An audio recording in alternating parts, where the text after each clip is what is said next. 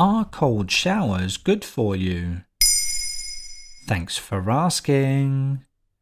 Even during the summer, the mere idea of taking an ice cold shower may well be enough to give you the shivers.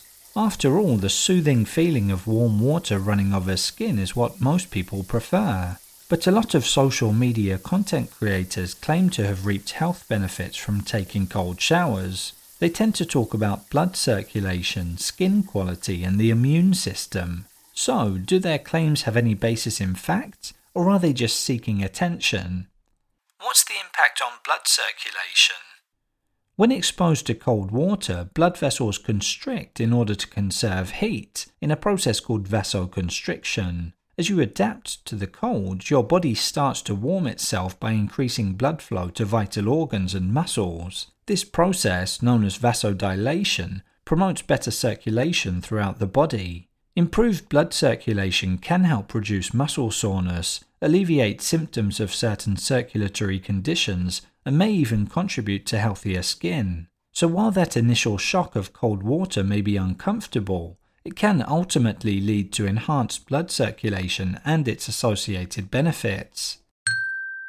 What's more, vasoconstriction also improves the lymphatic system. Lymph is responsible for collecting cell waste and returning it to the vascular system, promoting the elimination of toxins. It's also said that cold showers are good for mental health. Is that true? A study published by the University of Wrocław in Poland in 2008 found that exposure to cold increased the secretion of endorphins, neurotransmitters that trigger a sense of well being. That may explain why scientists in Nordic countries recommend taking ice baths to boost morale. Other research has indeed shown cryotherapy to be effective against mood disorders and anxiety. Cold showers also allow for better stress resistance. They induce a hormetic stress response in the body, which is like a small cardio session since the heart accelerates in response to the cold. This can have long term beneficial effects as the body gradually strengthens.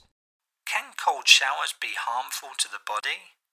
Cold showers can have potential drawbacks if not approached with caution. The primary concern is the risk of hypothermia, particularly in extremely cold water or for prolonged durations hypothermia can lead to serious health issues.